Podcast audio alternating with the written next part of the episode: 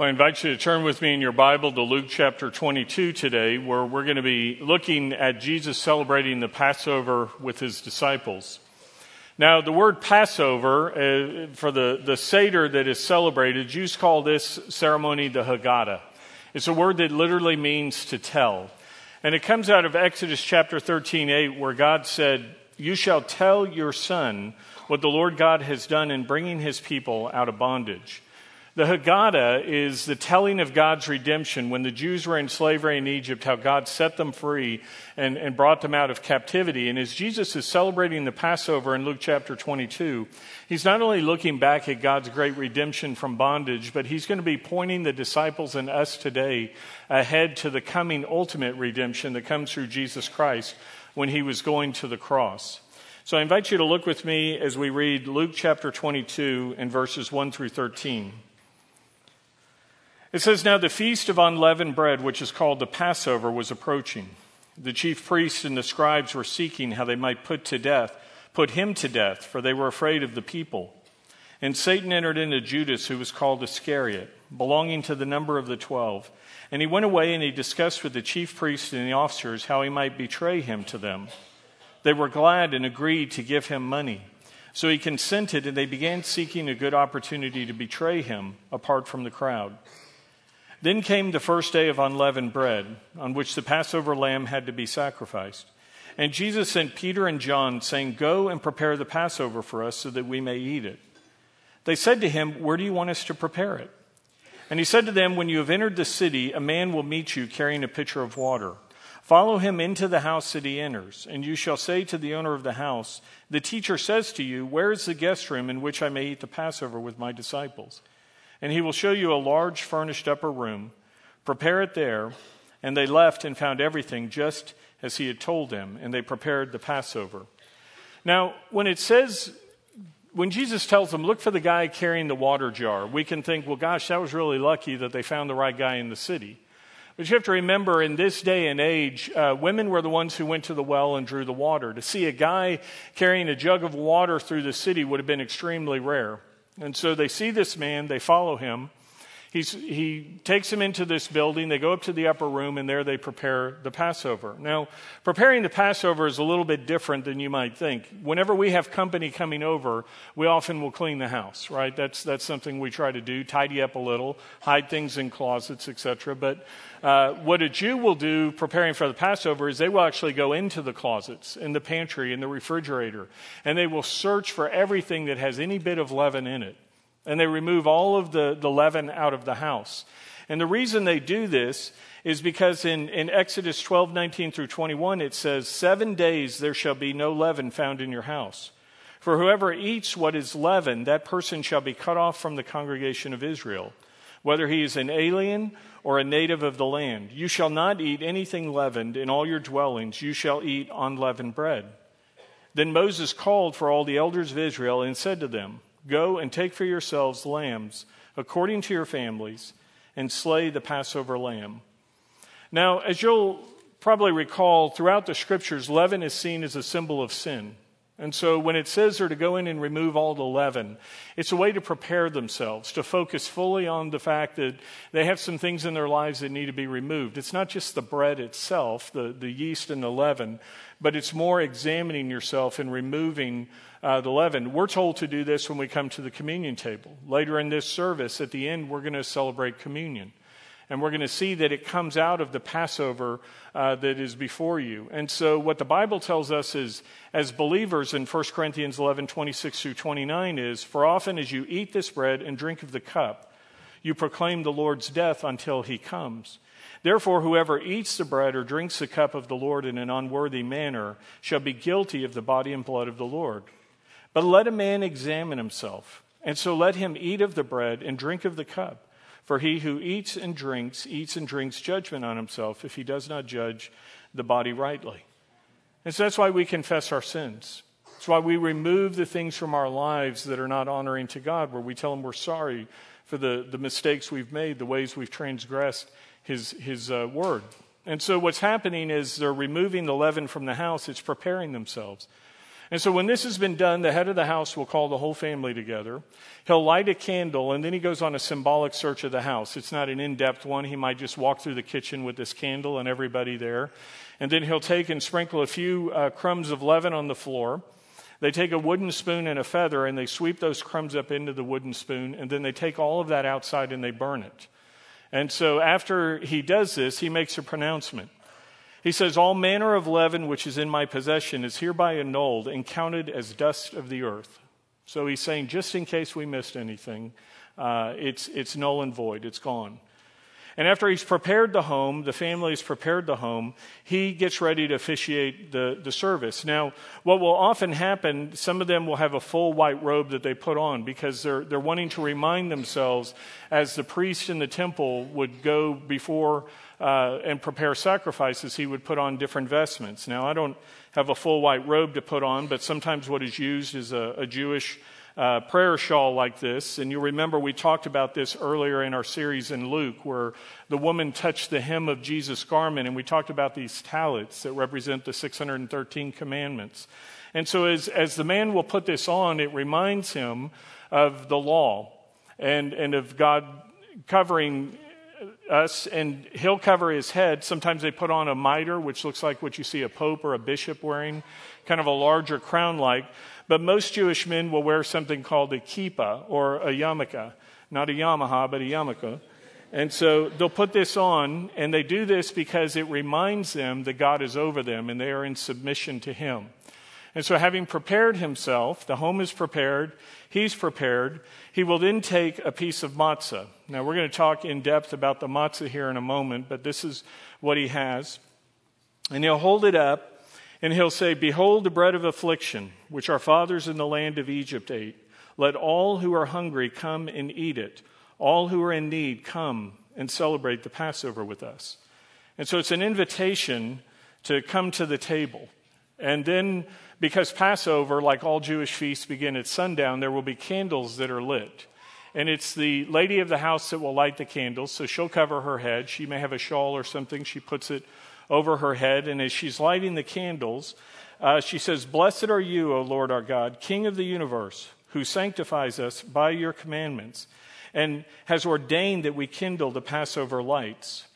And then the man will say, It is most fitting that a woman kindles the lights for we are reminded of God's promise that the Messiah, King of the world, would come not from the seed of a man, nor from the will of man, but from the seed of woman and by the will of God. You remember the virgin conception where the Holy Spirit came upon Mary, and that's why they then read Isaiah 7:14, which says, "Therefore the Lord himself will come will give you a sign, behold, a virgin shall be with child and will bear a son, and they will call his name Emmanuel, meaning God with us." And at this point, they come to the first cup in the service. You see that there are five uh, cups that are here in front of us. And so the first one is called the cup of sanctification. And the word sanctify means to set apart. So when you sanctify something, you're literally setting it apart. And so they will take this to say, we are setting apart this feast. We are setting apart this day as special. We are, we are re- being reminded how God's people, the Jews, were set apart uh, for, for his purposes. And so, as this cup is taken, Exodus 6 6 is read. Say therefore to the sons of Israel, I am the Lord, and I will bring you out from under the burdens of the Egyptians, and I will deliver you from their bondage. I will redeem you with an outstretched arm and with great judgment. He raises the cup and says, Blessed are you, O Lord our God, King of the universe, creator of the fruit of the vine. I want you to look at our passage here in Luke 22 14, because this is the cup that is referenced when it says, And when the hour had come, and Jesus reclined at the table, and the apostles with him, and he said to them, I have earnestly desired to eat this Passover with you before I suffer. For I say to you, I shall never again eat it until it is fulfilled in the kingdom of God. And when he had taken a cup and given thanks, he takes the first cup as the Passover meal begins. And he says, Take and share this among yourselves. For I say to you, I will not drink of the fruit of the vine from now until the kingdom of God comes. And as we're looking there at Luke 22 14, it says they reclined at the table. And so we think in terms of tables like this one before us. But in the Middle East and in that day, they had very low tables. Oftentimes it was merely a mat on the floor. Here's a picture of when I was in uh, Kazakhstan many years ago. You can see my hair was black back then. Uh, so I'm, I'm, seated or reclining next to the mayor of uh, Aktau there in Kazakhstan, and you see that after he's done with the song, he'll put his, his instrument away, and then his feet will go behind my head, and you see the person is already laying next to him. And so as you're sitting down to eat a meal, your feet are bare or in socks, and imagine how appetizing that is uh, as you're about to eat a meal and somebody's stinky feet are next to you. Now, in that day, remember, they wore open toe sandals. They walked in dirt streets where animal droppings were, where open sewers were. So you can imagine just how uh, appetizing a meal could be if your feet had not been washed. And as you came into a, a room to celebrate uh, any meal, there would be a, a servant who would meet you at the door. And he was the lowest of the low servants. He had the grimiest job. But there was no servant in the upper room to wash the, the feet of the others. And as we're going to see next week when we get to Luke 22 24, the disciples were always arguing about which of them was the greatest. So none of them were willing to humble themselves and wash each other's feet. It's why you can look in John's gospel in John chapter 13, and it says in verses 4 through 5 Jesus rose from supper, and he laid aside his garments, and taking a towel, he girded himself about. And then he poured water into a basin, and he began to wash the disciples' feet and wipe them with the towel of which he was girded. Jesus was the Messiah, their master, their teacher.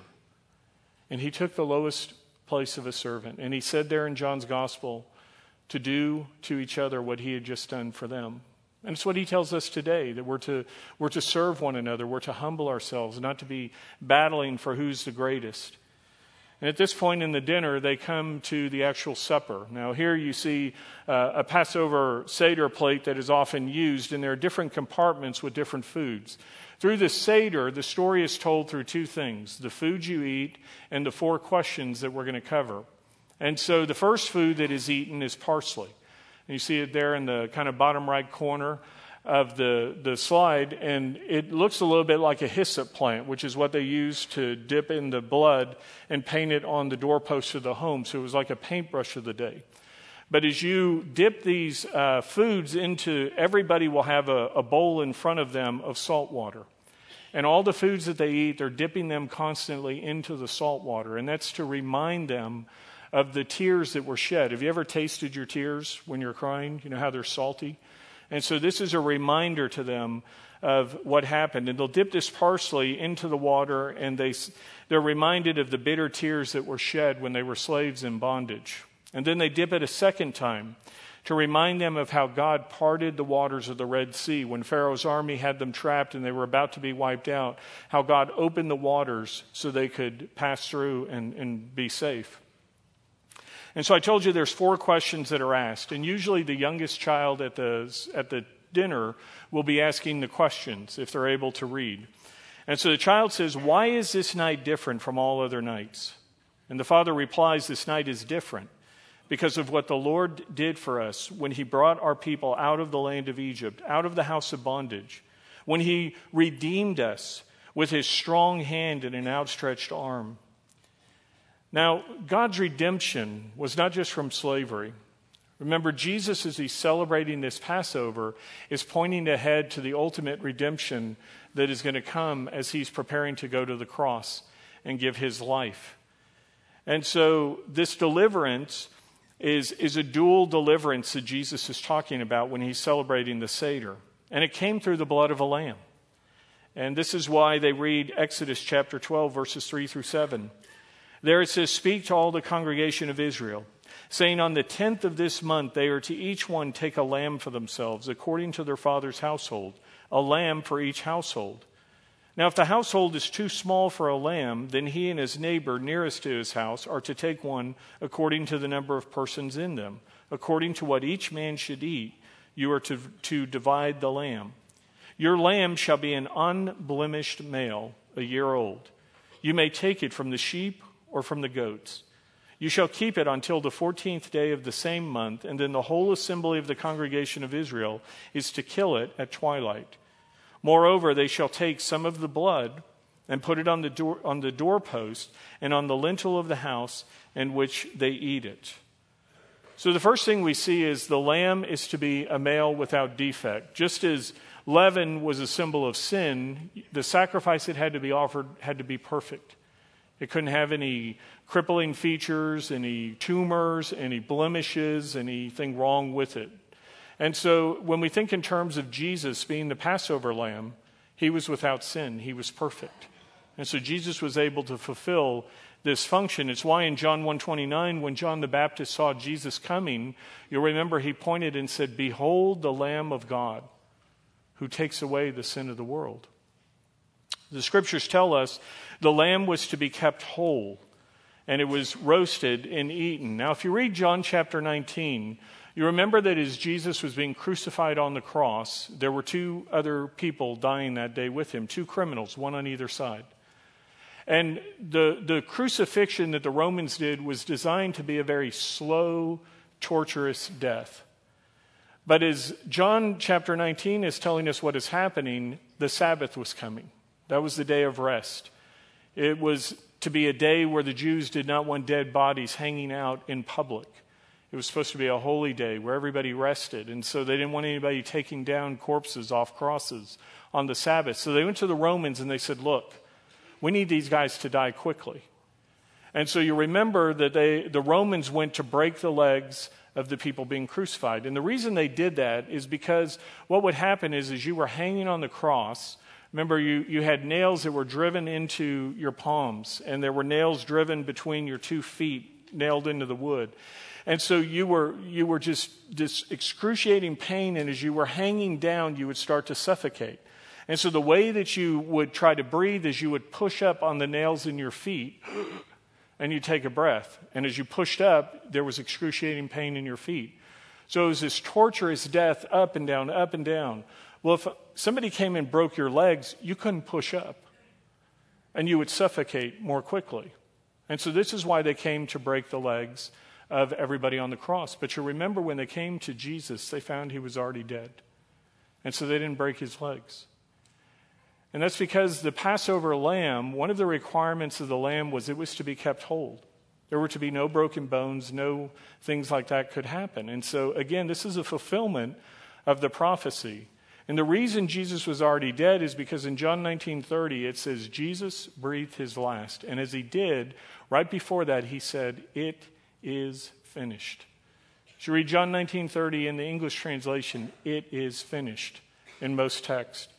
But the original Greek language that was used there, the word found is tetelestai. And it is a word that literally means paid in full. There's a double TE beginning, which means it's in the perfect form. That means it's a completed action. The root word is teleo, which means to finish or pay a debt. Archaeologists have found tetelestai written on the bottom of business documents. It's a word that literally means paid in full, account closed. And so what was happening is as Jesus died on the cross, what he said is the account is closed, the penalty for sin is paid in full. Romans 6:23 tells us, the wages of sin is death but the free gift of God is eternal life through Christ Jesus our Lord. And so, what Jesus was saying as he hung on the cross is, I have paid the penalty of death that you and I owe for our sins. He has closed the account. And to show that the payment was accepted, to show that the payment was good, you remember that as Jesus died, Matthew 27 51 tells us, the veil in the temple was torn in two. A few weeks ago, we were walked through the temple, and you'll remember that there were separation, there were signs of separation. The Gentiles were kept outside in the, the court of the Gentiles by the balustrade. The women could come into the court of women, and then the men into the court of the Israelites. And then there was another barrier where the court of the priest was. And then you went into the inner temple, and there was again another separation called the veil that separated the Holy of Holies from everything. And once a year, the high priest went beyond that veil. He went behind it, carrying the blood of the sacrifice to put onto the top of the Ark of the Covenant, the mercy seat, called the hilasmos, a word that means satisfaction. And what happened is, God, when Jesus said, the penalty has been paid in full, the sacrifice he, as the Lamb of God, offered was accepted. And God tore the veil from heaven to earth, from top to bottom, the scriptures say. Now, you may think of, well, I can take a piece of cloth and tear it. But there's a Jewish historian called Josephus who tells us that veil in the temple was three inches thick. He says you could tie a horse to either end and it could not be ripped apart by two horses pulling. And yet God tore the temple veil, showing the separation of us because of our sin had been removed. In Exodus 12, 11 through 14, it goes on to say, Now you shall eat it in this manner with your loins girded, with your sandals on your feet, and your staff in your hand, and you shall eat it in haste. It is the Lord's Passover. For I will go through the land of Egypt on that night, and I will strike down all the firstborn of the land of Egypt, both of man and beast, and against all the gods of Egypt I will execute judgment. I am the Lord. The blood shall be a sign for you on your houses where you live, and when I see the blood, I will pass over you and no plague will befall you to destroy you when I go through the land of Egypt. Now, this day will be a memorial to you, and you shall celebrate it as a feast for the Lord. Throughout your generations, you are to celebrate it as a permanent ordinance. It's called the Feast of Passover because the angel of death, when he saw the blood on the doorpost, passed over that home, and the people within it were saved from the judgments. And as we, as New Testament believers, think of what Jesus did, He being our Passover lamb, the Lamb of God who takes away the sin of the world, we speak in terms of inviting Christ into our heart. We talk about how His blood washes away our sin. And the, the image that we are given is that we are to take the blood of Jesus, the Passover lamb, and paint it on the doorposts of our hearts.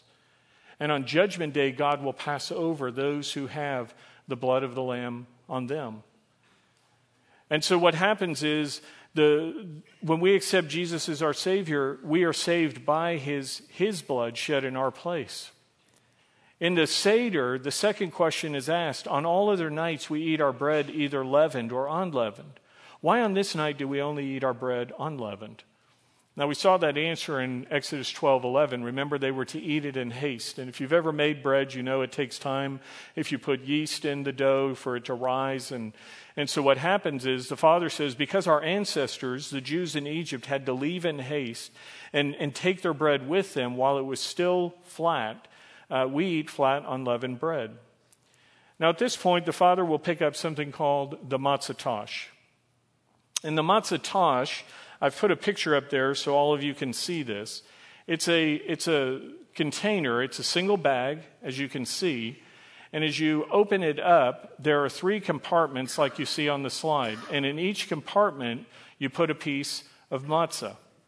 And so the, the father at this point will take the matzah tash. He bypasses the first compartment. He doesn't go to the last one, but he comes to the middle compartment and he takes out a piece of matzah.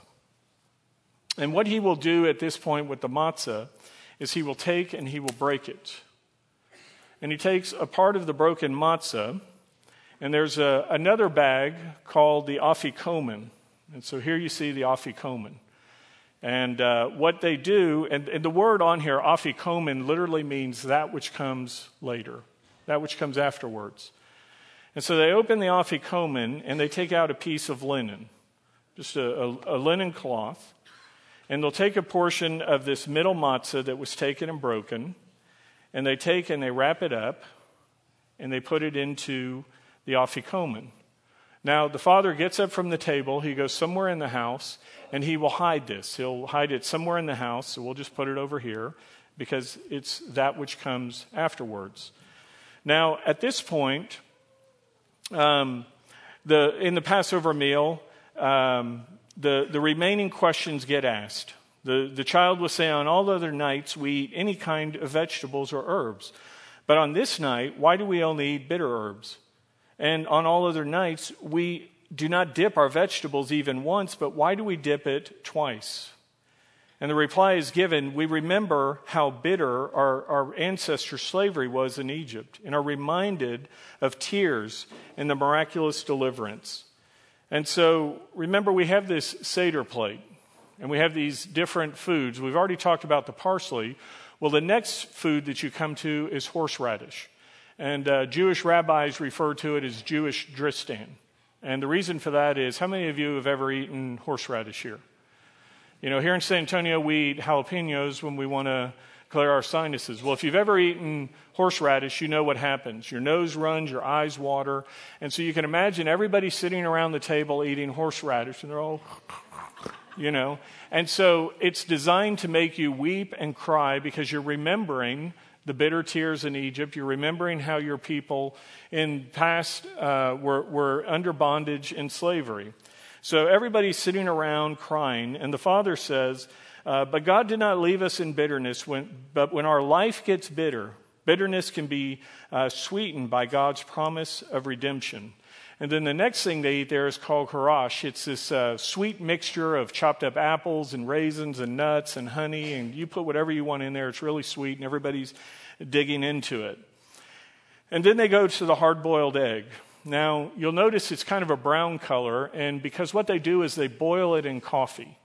And they do this because everything is supposed to be reminding them of the past. And temple sacrifices were roasted. It's why you see the shank bone of the lamb up there, and it's also uh, browned. It's been roasted or, or dipped in, in coffee or things in order to brown it so that you are reminded of the temple sacrifices. Now, because the temple was destroyed in 70 AD, they can't offer sacrifices there anymore. And so the egg is there to remind them of the loss of the temple. And they dip it in the salt water and they eat it because, again, the reminder of tears. Now, the reason that they use an egg is because if an egg is fertilized and incubated, there's life inside it that will, even though you can't see it, it will one day be uh, brought forth. And while the temple has been destroyed, both the Old and New Testament tell us the temple will be rebuilt. There will be a millennial temple that will once again uh, be in existence. And so the Jews are looking ahead to the promise, the hope of the rebuilt temple that will one day be there. And again, the shank bone of the lamb is there to remind them they can no longer offer sacrifices. So this is a reminder to them of the sacrifices that once were offered. Now, offering sacrifices is very important to the Levitical law because as you read Leviticus chapter 17, verse 11 tells us this God says, Behold, I have given you the blood on the altar to make atonement for your souls, for it is blood by reason of life that makes atonement. Now, if the temple was destroyed in 70 AD by the Romans, you can ask if you have Jewish friends, ask them, how do you make atonement for your sins? And you'll find that there is no good answer. There's no good answer for them.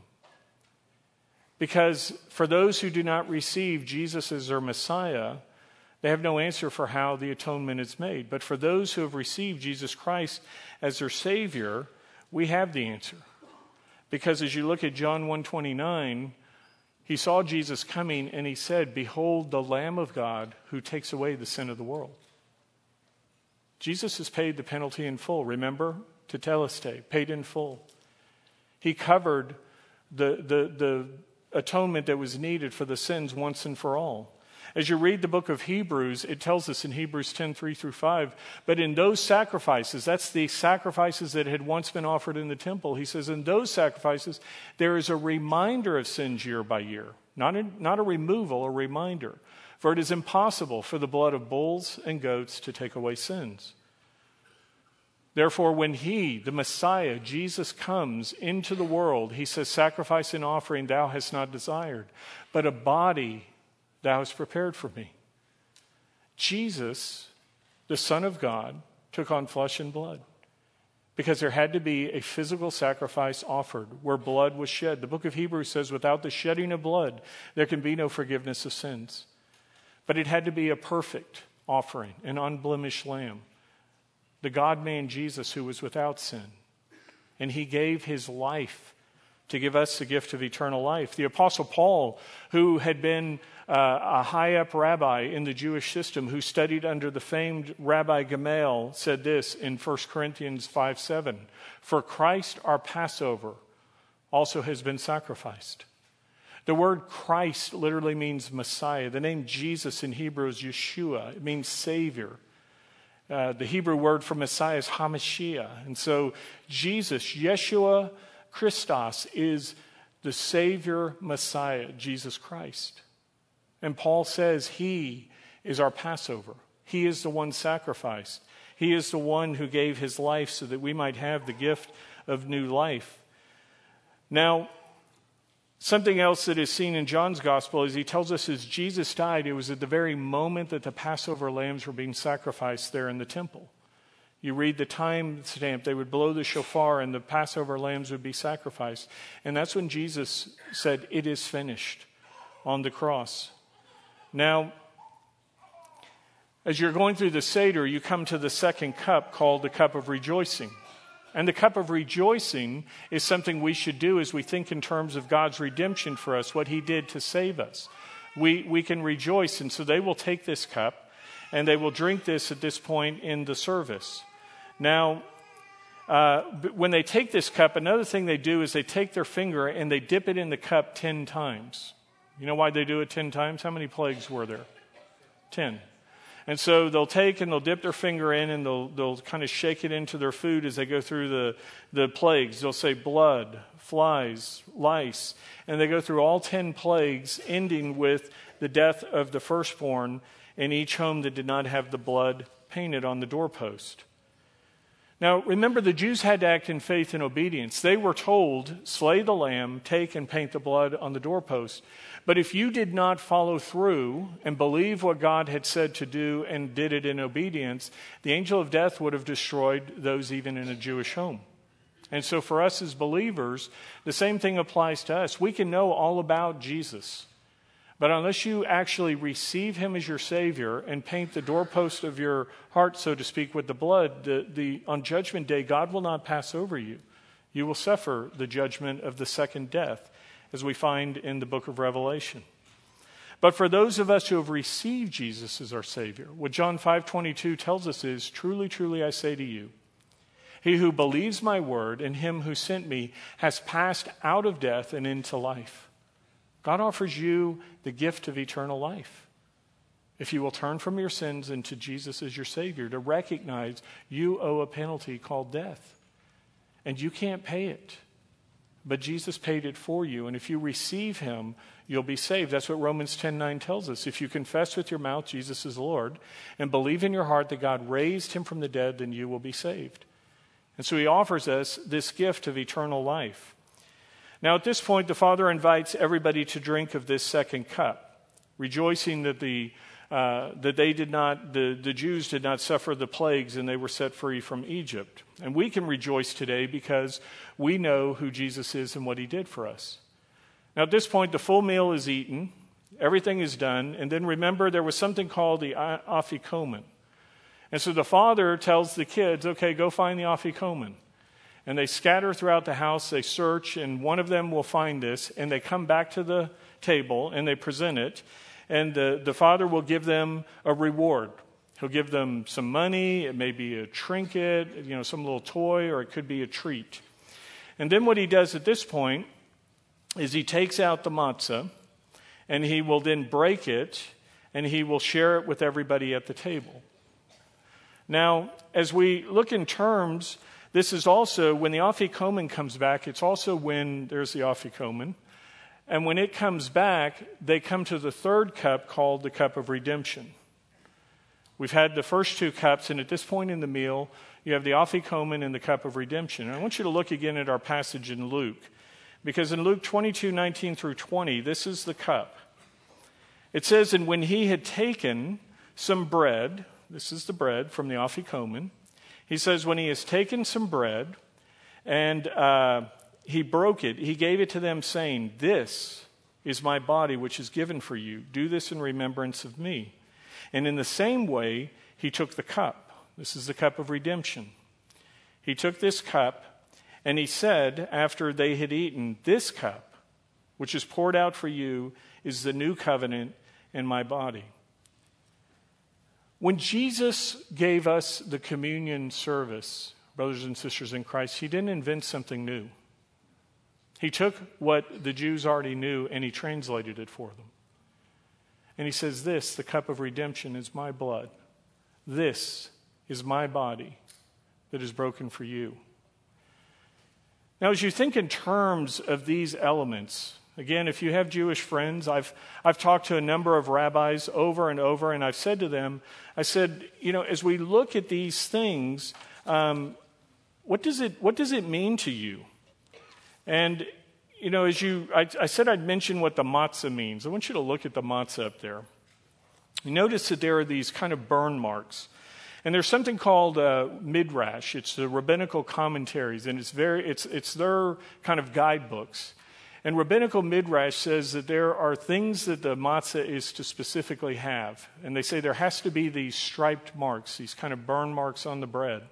They say it has to be pierced through. As you hold it up to the light, you can see through it. It has to be unleavened. Remember, representing as having no sin. And so, as you talk to a rabbi and you say, why, why all these things? Every single one I've ever talked to has said to me, It's tradition. It's tradition. And I say, You know, I think there's more than tradition here. Now, I'm always very respectful when I talk to them, but I always say, You know, I believe what we see is what the Bible is telling us. Because as you read the prophet Isaiah, there's a passage called Isaiah chapter 53. And it's been labeled as the forbidden passage because in many synagogues and temples today, it will not even be allowed to be read anymore. Because as you read Isaiah 53, it points to the coming Messiah. And it creates a lot of questions because as you read Isaiah 53 5, it says, But he, this is referring to the coming Messiah, but he was pierced through for our transgressions. He was crushed for our iniquities. The chastening for our well being fell upon him. And by his stripes we are healed. Isaiah wrote that prophecy more than 600 years before crucifixion was even invented. The Romans weren't even walking the face of the earth at the time. And God revealed through the prophet Isaiah what the Messiah would suffer. He would be pierced, nails would be driven through his hands and feet, a spear into his side. By his stripes, as Jesus was beaten, we would be healed. Remember the Matzatosh? Again, I've asked them, what, what does this matzatosh really mean? You have one bag, three compartments, uh, and they say, oh, well, we have several explanations. Uh, that represents the high priest, the Levites, and the people. Other rabbis will tell you, well, it's the three patriarchs Abraham, Isaac, and Jacob.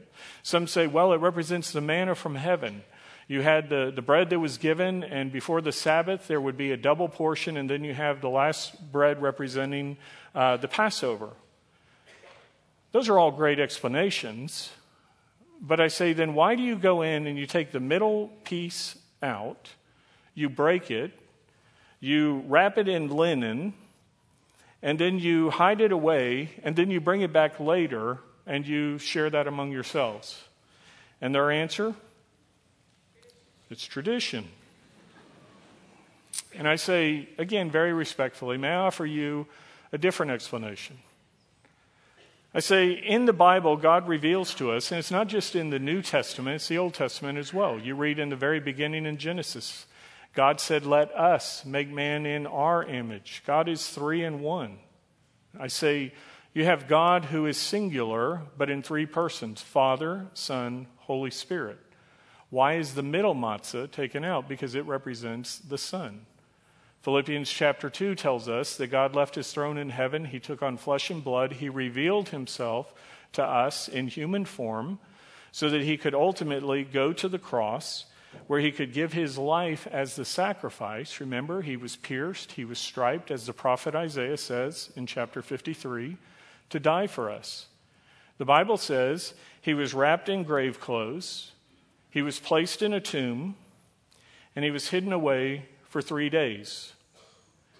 And after three days, he rose from the dead and he appeared to others. Now, Isaiah's prophecy is even more specific than just the way he suffered and died. It also tells us he would be with criminals in his death. Remember, he was says he would be with wicked in his death. He had criminals crucified on either side.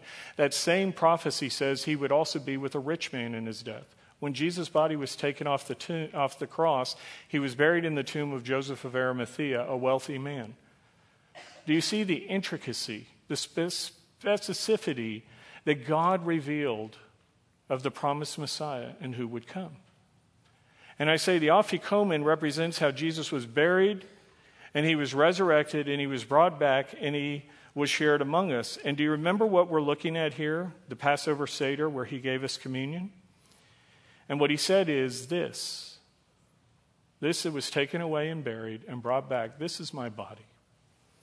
And this cup, the cup of redemption, is given for you. He says the new covenant. The new covenant is that it is my blood. The fulfillment of the Old Testament law is in what Jesus did for us on the cross. And so this is what the Passover reveals to us.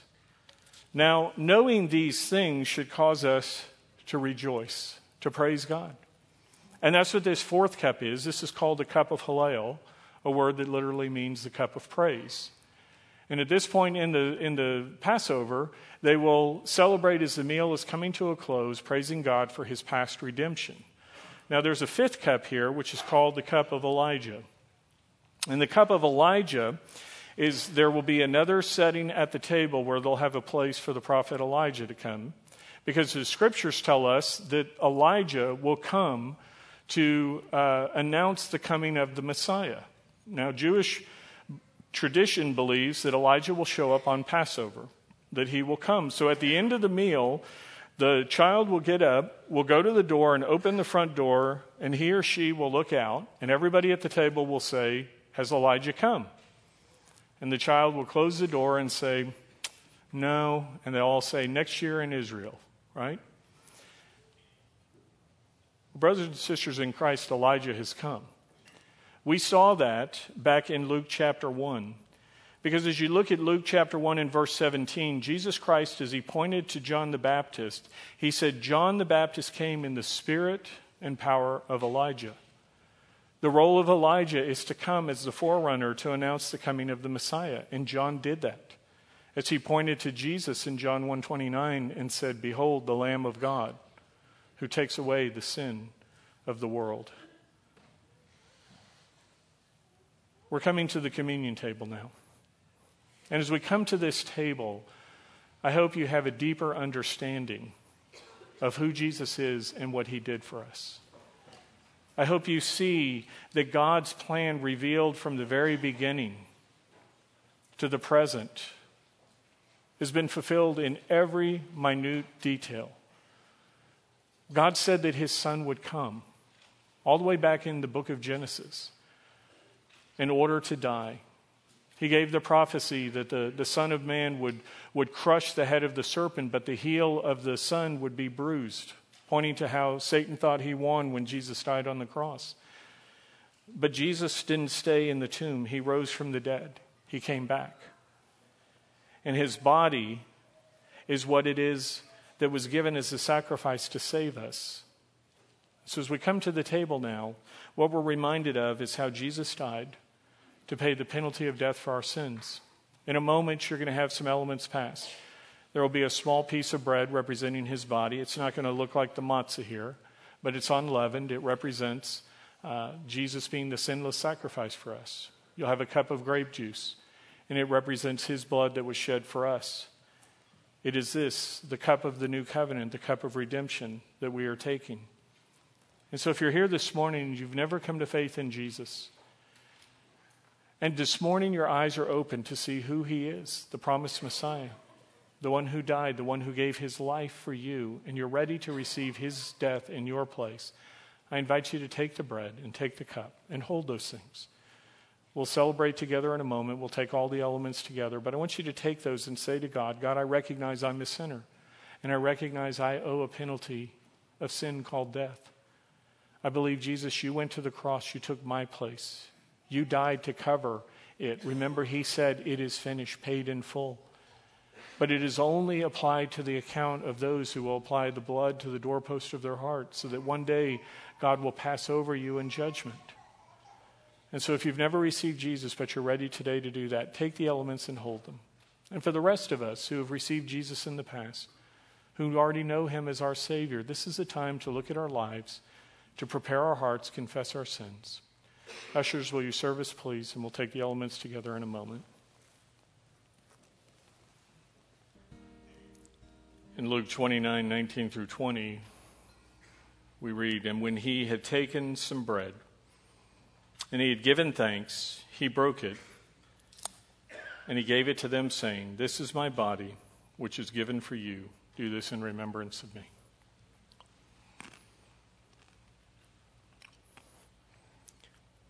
In the same way, he took the cup, the cup of redemption. And after they had eaten, he said, This cup, which is poured out for you, is the new covenant in my blood. Drink this in remembrance of him.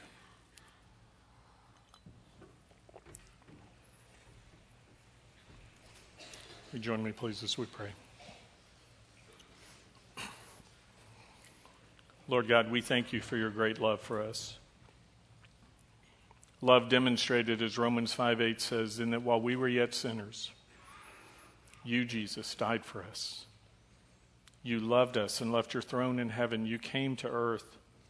You not only sat at that table and served those as you washed the disciples' feet, you humbled yourself even further, becoming, as Philippians tells us, to the point of dying a death on a cross.